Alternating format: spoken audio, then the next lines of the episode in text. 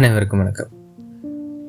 இன்றைக்கி எதை பற்றி பேசலாம் அப்படின்னு சொல்லி ஒரு சின்ன திங்க் பண்ணிகிட்டு இருக்கும்போது சரி என்னடா அப்படின்னு சொல்லி டிவி பார்த்துட்டு இருக்கும்போது ஒரு வடிவேல் சாரோட காமெடி ஒன்று வந்துட்டு போச்சு. என்னென்னா சும்மா இருக்கிறது எவ்வளோ பெரிய கஷ்டம் தெரியுமா அப்படின்னு சொல்லிட்டு ஒரு காமெடி.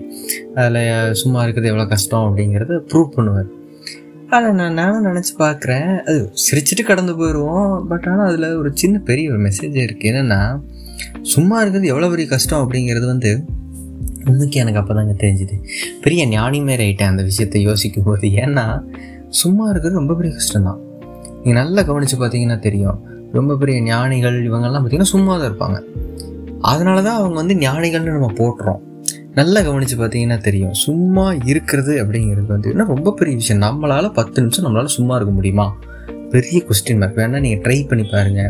வீட்டுக்குள்ளே உட்காந்துக்கோங்க, ரூமை ஃபுல்லாக க்ளோஸ் பண்ணிக்கிங்க, உங்கள்கிட்ட ஃபோனு ஏதாவது எந்த எலக்ட்ரானிக் டிவைஸ் டிஸ்டர்ப் ஆகாத இடத்துல உட்காந்துக்கோங்க. 10 நிமிஷம் ஒன்றுமே பண்ணாமல் உட்காந்துருங்க.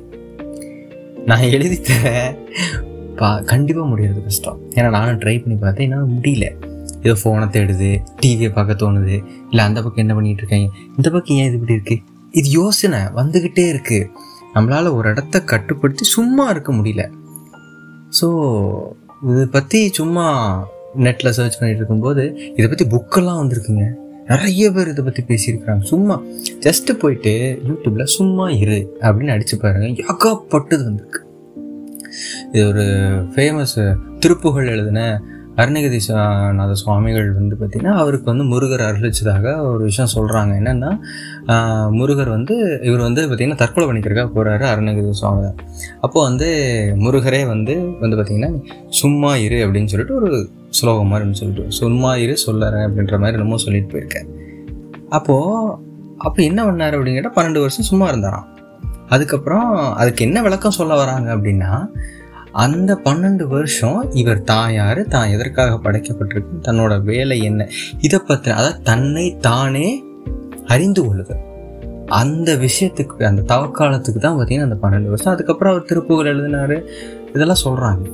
பட் ஆனால் இது வந்து ஒரு தார்மீகமான உண்மை என்ன அப்படின்னு கேட்டிங்க அப்படின்னா, சும்மா இருக்கிறது அப்படிங்கிறது வந்து பார்த்திங்கன்னா ஒரு பெரிய என்ன சொல்கிறது, ஒரு தவம் மாதிரி, ஒரு தியானம் மாதிரி தெரியுது. ஒன்றுமே பண்ணாமல் லிட்ரலி ஏதாவது நல்ல முடிவெடுக்க போகிறீங்க அப்படின்னா ஃபோனுங்கன்னு எல்லாத்தையும் ஒரு வாரமாக வச்சுட்டு 10 நிமிஷம் சும்மா இருங்க. உங்கள் மன ஓட்டத்தை கவனிங்க. ஆட்டோமேட்டிக்காக உங்களுக்கு பாதி பிரச்சனை சார்ட் அவுட் ஆயிரும் அப்படின்னு சொல்லி மிஸ்டர் நரேன் சுவாமிகள் சொல்லியிருக்கிறாங்க. அதனால் முடிஞ்ச அளவுக்கு அதை ட்ரை பண்ணி பாருங்கள். ஏதாவது ஒரு பிரச்சனையா சும்மா இருங்க. வீட்டில் ஒய்ஃப் உங்களுக்கு சண்டையா சும்மா இருங்க, பாதி முழுசும் பிரச்சனை சால்வ் எழுதித்தரேன். ஸோ அதே மாதிரி ஒரு நாளைக்கு வீட்டில் ஒரு ஆஃபீஸில் ஒரு பிரச்சனை அப்படின்னு சொல்லி இருக்கு, சும்மா இருங்க. ஜஸ்ட் டோன்ட் எதை பற்றி ரியாக்ட் பண்ணாங்க, சத்தம்லாம் வருங்க, அது வாட்டுக்கு நடக்கும். இது வந்து ஸ்பிரிச்சுவல் ரியாலிட்டி அந்த மாதிரி இருக்கிறவங்க வந்து எனக்கு கடவுளை அருளிச்சார் அப்படின்ற மாதிரி நினைக்கலாம். இல்லை இயற்கையை வந்து விரும்புகிறவங்க இயற்கையை வந்து கொடுத்துச்சு அப்படின்னு நினைக்கலாம். இது ஒவ்வொருத்தவங்க ஒவ்வொரு மாதிரி. பட் ஆனால் டு பி ஃப்ராங்க், சும்மா இருக்கிறது அப்படிங்கிறது வந்து ரொம்ப கஷ்டமான காரியம்தான். பட் சும்மா இருந்துட்டீங்க அப்படின்னா அதுக்குன்னு வேலையே செய்யும், சும்மா உட்காந்துருக்கக்கூடாது, அது வேறு விஷயம். அது பேர் சோம்பேறித்தனம், நான் அதை பற்றி பேச வரல. சும்மா இருக்கிறது அப்படிங்கிறது வந்து ஒரு தியான செயல்.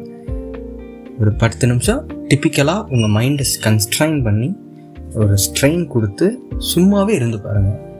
ஒரு ஒரு சின்ன ஒரு ஒரு வைப் கிடைக்கும், ஒரு வைப்ரேஷன் கிடைக்கும்.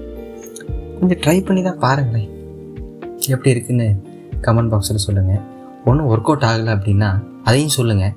அதுக்கப்புறம் என்னன்றது இணைந்திருங்கள் நரேன் முருகேசனுடன். நன்றி, வணக்கம்.